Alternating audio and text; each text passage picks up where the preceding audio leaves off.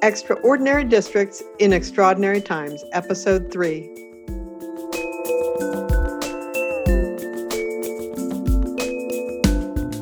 Hi, this is Karen Chenoweth from the Education Trust. With schools closed all over the country because of the coronavirus pandemic, educators are scrambling to operate in completely new context, which is part of what makes these such extraordinary times for all of us. So, what are educators doing? That's what we're exploring in this podcast. From my social distancing home, I am talking with school and district leaders who I know to be thoughtful and effective educators. In our first episode of this series, I talked with John Daniel, superintendent of Cottonwood Public Schools in rural Oklahoma, which was featured in season two of the Extraordinary Districts podcast. In our second, I talked with Vincent Romano, principal of Malverne High School in Malverne, New York, which I wrote about in my book Schools That Succeed, published by Harvard Education Press. Today, April 13th, I'm talking with another principal who I wrote about in Schools That Succeed, Sergio Garcia, principal of Artesia High School in the ABC Unified District in Los Angeles County, California. Mr. Garcia became principal of Artesia in 2005 when the school was a bit of a mess. Behavior was out of control, teacher morale was low, and achievement and graduation rates were abysmal. Today, Artesia graduates 95% of its students, most of whom go on to enroll in two or four year college, and its students score in the top 20% of students in California in reading achievement. Although ABC Unified District is a fairly middle class district, Artesia is not. 75% of the students at Artesia come from low income families. About 70% are Hispanic and 10% are African American. So Sergio Garcia has led enormous improvement. I'm eager to hear how he and his school are coping with the new realities. Mr. Garcia, welcome. Thank you. First of all, I hope you and your family are safe and able to isolate yourselves. We are actually. We're having a lot of fun. That's why I didn't look at your email earlier this week. Um, we're playing volleyball every day and running around with the dogs, uh, doing, do, running, doing anything and everything we can to social distance ourselves. So you have two daughters, I think. I have two daughters. I have a junior in college. They'll be a senior next year, finishing her junior year in very strange ways, and then a freshman in college uh, who is also finishing her freshman year in a strange way with this whole COVID 19 situation. You know, that just uh, brings to mind that it's been several years since I've been out to Artesia because your girls were younger then. they were little kids by then, I remember. so, um, did did the description of Artesia is that did I get it all right? Except that now we have the highest graduation rate in the district, even though we're the only urban school. We are graduating at 98.7%. Oh my. And you went up. We actually we went up. We outperformed the other suburban schools in the district. And we like to brag about it. Absolutely. Absolutely. So um ABC Unified closed early uh, compared to the rest of the country. Uh, uh, California closed a lot of its just, uh, uh, schools early. Uh, so that was March 16th. Is that right? That's correct. Yeah. So did you know then that you probably wouldn't open again for the school year? I had a feeling. I happen to have a wife who works at a hospital. She's a nurse manager, she's a nurse practitioner at Children's LA. So I was getting a lot of the information earlier and kind of hearing what um, basically our first responders were hearing as what was what was going on. I actually thought at the beginning maybe we'll be back in May, that May will be a, a safe time to return. And later on, I think after about a week of being closed, I knew for a fact that we were not coming back. So, how did you spend that first week? It was a scramble. I can tell you that first week was uh, was an incredible scramble. We were figuring out how we were going to pass out uh, computers to our kids. Our kids do not have computers at home. They also don't have internet, so we had to get a hold of hotspots. And our district did an incredible job of acquiring hotspots. We knew probably around Wednesday of the week before that this may be coming. And our district scrambled and they got a thousand hotspots out there. And we come out we came out with a procedure to hand out computers to our kids. We were still not doing social distancing, so it was a lot easier to get the kids in, um, get the computers out to them. But um, the first week was really, I think by Wednesday of the first week, we had issued over 300 computers to our students. Uh, we had to issue hotspots. Um, we were trying to figure out what we're going to do with the staff. The staff was sitting at home, and we still have a large group of them at, school, and little by little we have been uh, sending more and more people home. So now you still have, have people at school. We still have people at school. We still have an operation. We're passing out lunches, and that's a huge or, ordeal. Believe it or not, we're serving about 621 people uh, in a daily basis. Um, and you're doing it from the school.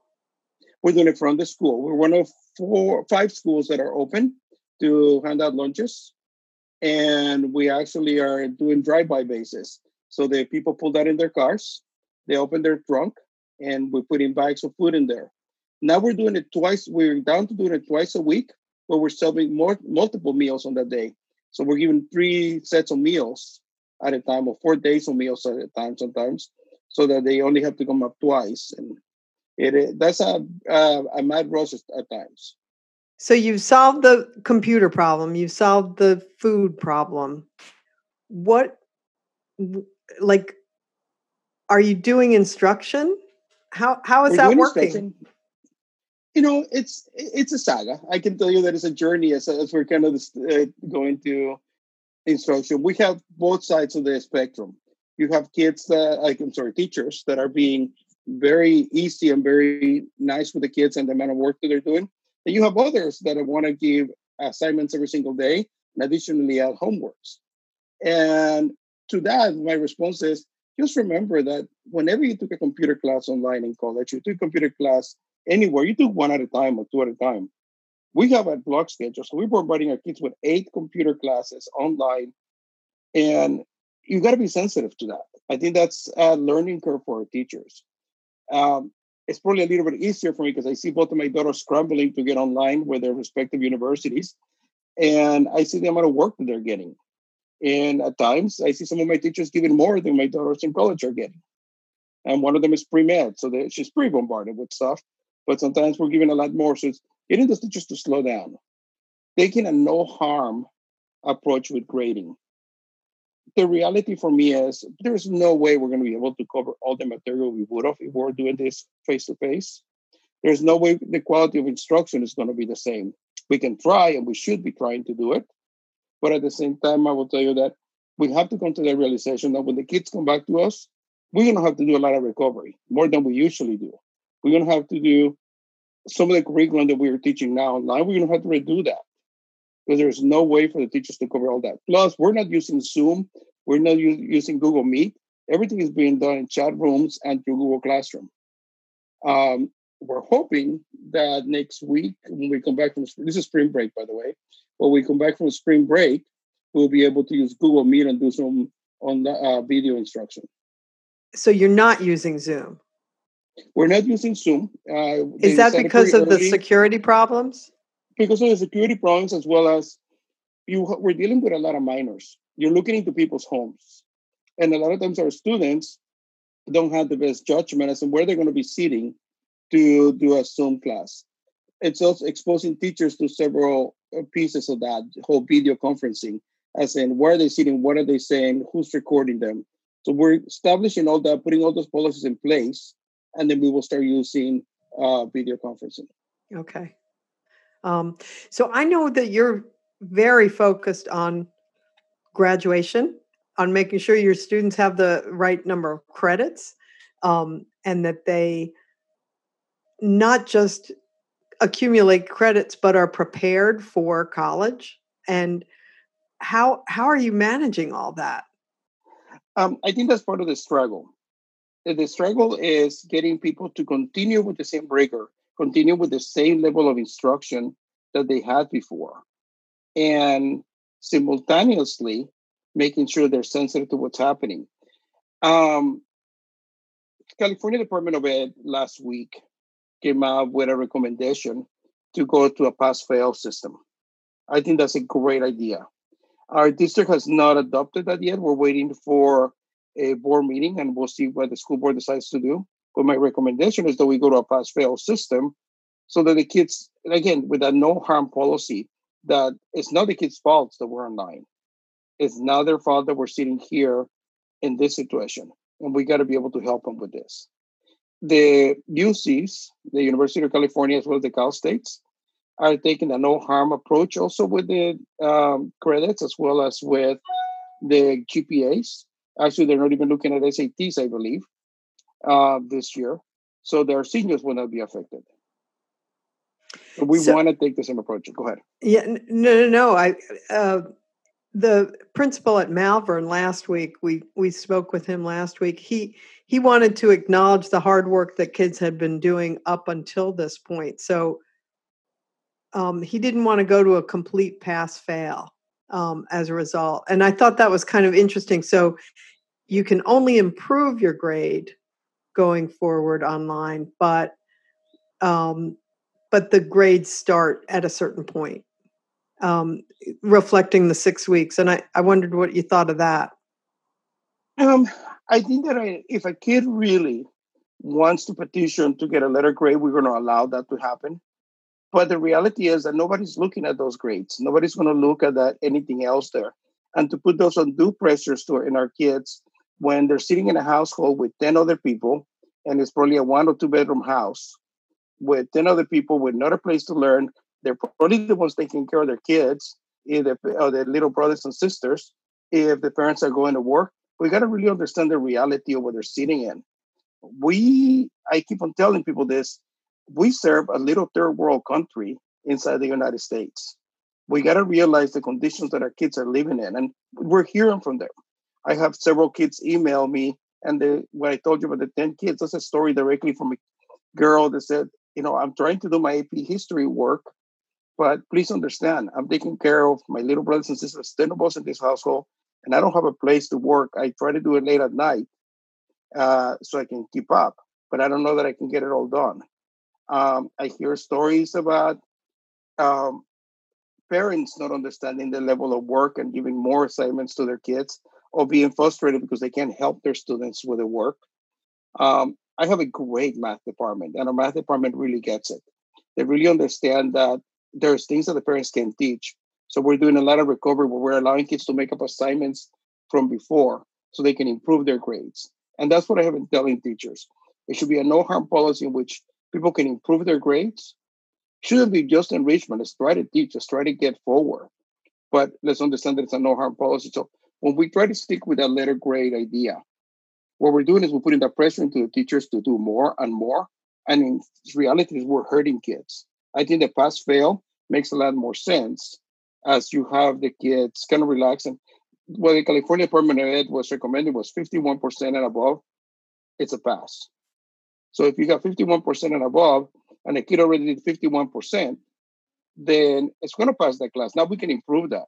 Now, I also don't believe that a kid that was doing F work all alone and was not turning assignments before all of this happened should not have to work. They should be able to give the opportunity to make up the assignments, but they should work to try to recover all the all the time.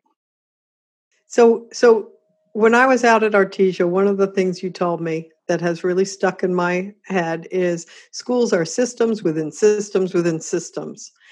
And you also said that building kind of improving Artesia was really about building relationships. It was That's you building relationships with teachers, teachers building relationships with students, you building relation. It was like all the relationships. So what's your system for building relationships in this we in this online environment i know you have one uh, we do we actually are meeting with teachers and instead of meeting in a big group and doing a big zoom meeting with all of our teachers what we're doing is we're meeting with department heads first or my leadership teams then the leadership teams are meeting with their own departments kind of like you would do a department meeting just that we're doing it in zoom and administrators are sitting in every one of those. I'm bouncing from Zoom meeting to Zoom meeting between all of them to make sure that I see every one of the teachers. We're doing that at least every three weeks, if not every two weeks, um, just to make sure. In addition to that, um, have a whole Google Classroom set, set up that I can go look at teachers' work in the Google Classroom.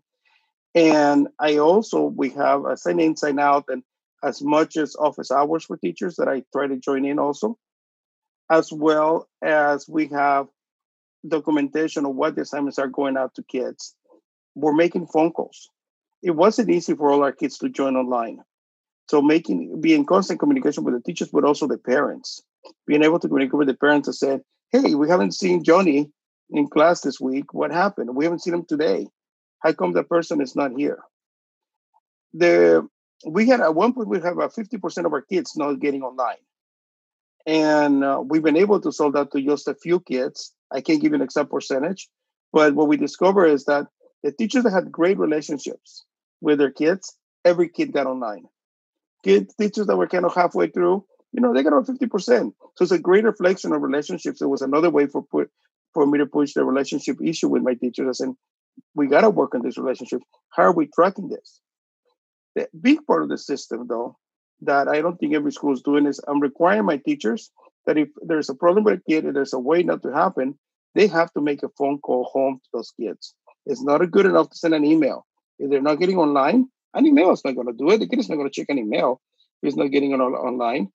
More than likely, the parent doesn't have the skills to be able to get online and check that email, or doesn't have the ability because of work or computer issues to do so. So picking up the phone and making a personal contact, it's a huge difference for our population. Also remember we're 20% special education and 19% ELD. So when we that's the uh, population uh, English language developing. English yeah. language learners. So as you're looking at that, and there's some crossover between those two populations, the 19 and 20%, but very few high schools will be at that level. And we have to be able to reach out. We have eight um, paraprofessionals that are making daily phone calls, keeping track and providing assistance to our kids to making sure they can do the assignments that they're able to go through it. So that was the big scramble of the first week. It was to create those systems, to create their routine for our students that this was something they had to do. We also, our counselors are making uh, contact with the kids. what we discover is most of our kids are up way up late at night. And so we're up late at night also trying to reach them if we can't reach them during the day. I had a counselor contact somebody at midnight the other day, and she said, when I start calling after 10 o'clock, I get 30 second responses. When it's during the day, it takes a long time. That's a weird day for the response. But if it's after 10, I'm getting 30 second responses. So everything is fair at this point. As long as they're getting an academic education, we're going to go for it. So ABC has a ABC Unified District has a rather unusual partnership with the teachers union. Has that been part of the response or is that I mean, is that has that played a role?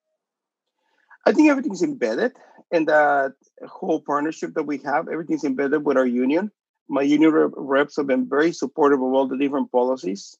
Um, I can tell you that I know that the board is talking to our union president constantly, that our school district's talking to our union president. The fact that we haven't got the resistance, uh, we haven't got a, a lot of the issues that districts have had, and that we're able to deploy the, all of these systems into place without really any major pushback. I think it's pretty also the partnership. It's a it's a very long partnership that you've developed, so it's it's kind of seamless Absolutely. at this point. So, Absolutely. so have you been able to think about reentry plans, or is that just too far in the future? As far as reentry plans, we're talking about how much how much coverage we're going to have to do how much curricular coverage we're going to have to do with our students. And I think it's going to be a play by play. We also are wondering whether the state, we usually in California, we test the juniors. Are we're going to have to test juniors and seniors next year? Um, we happen to have a WASC coming up, um, and we want to make sure we get another six year accreditation with no visit like we did the last time.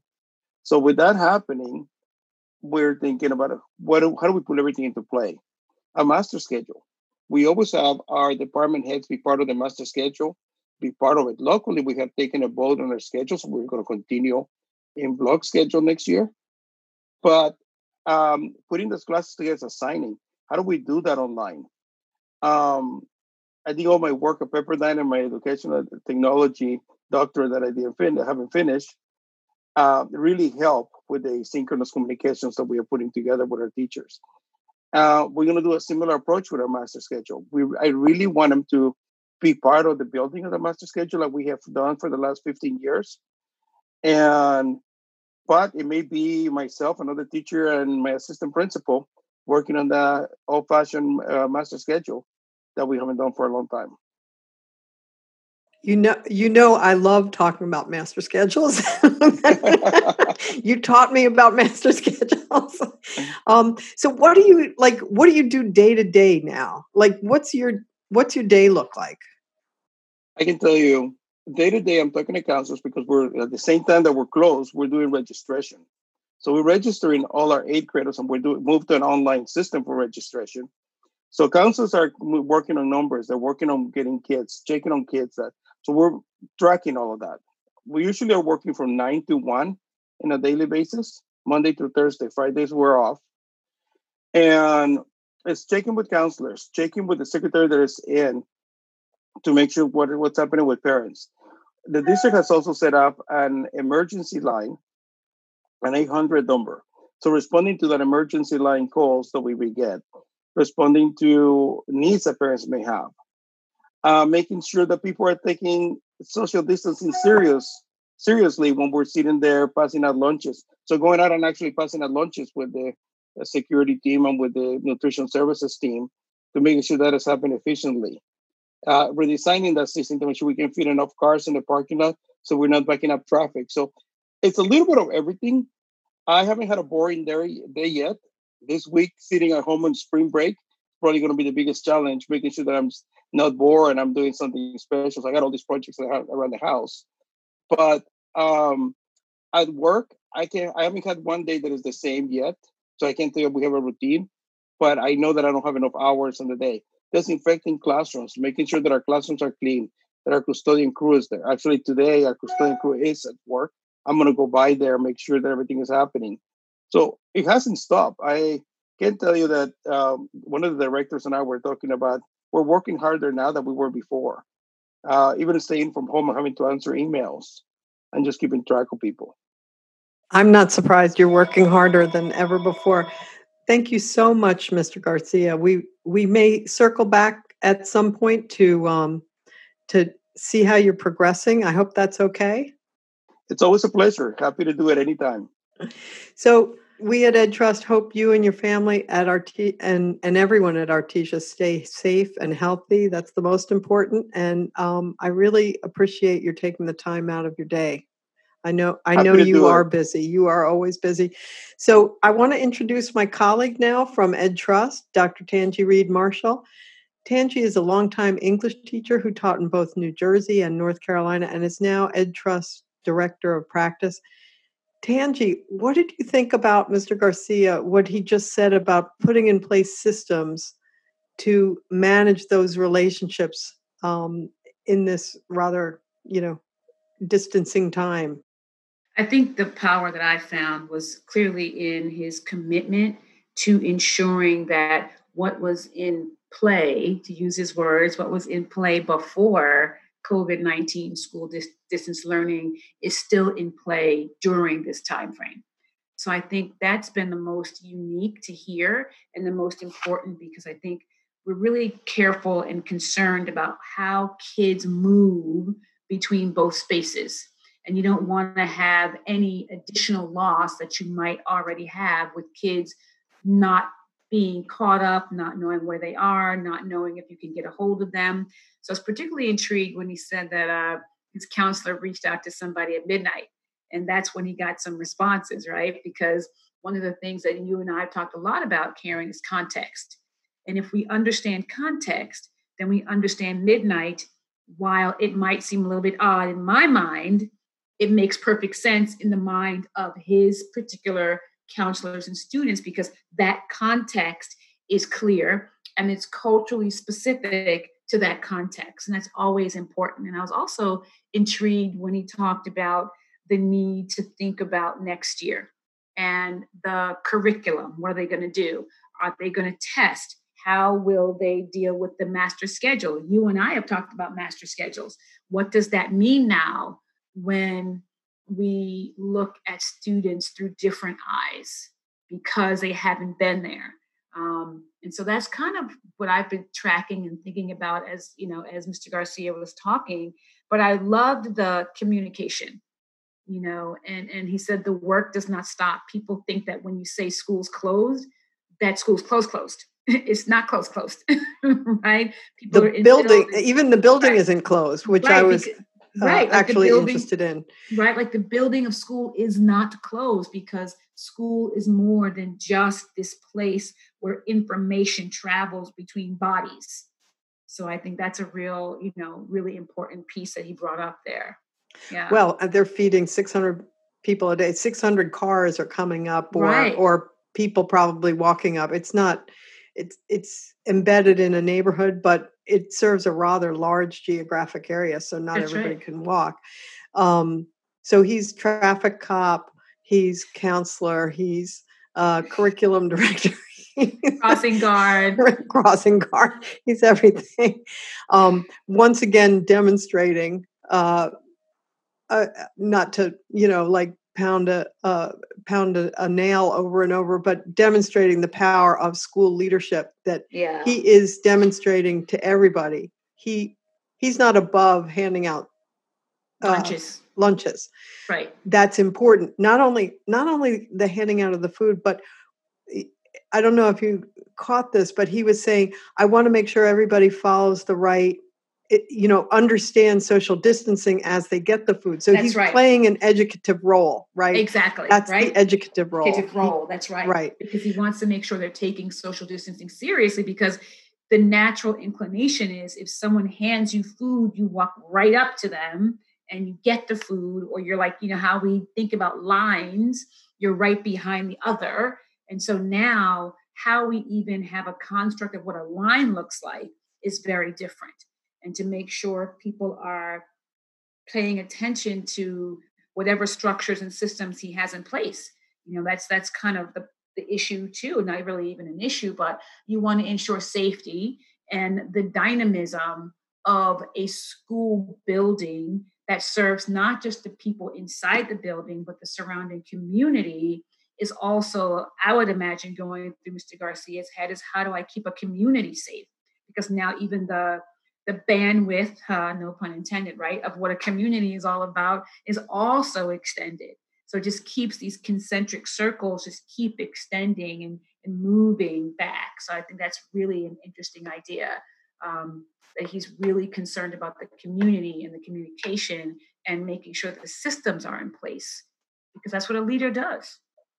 And one of the things I um, forgot to ask him about was this uh, survey of Ed Trust West. Um, yeah. So, uh, so Ed Trust New York did a survey of uh, parents in New York, and Ed Trust West in California also did a survey, and they found that parents are very worried that their kids are going to fall back academically.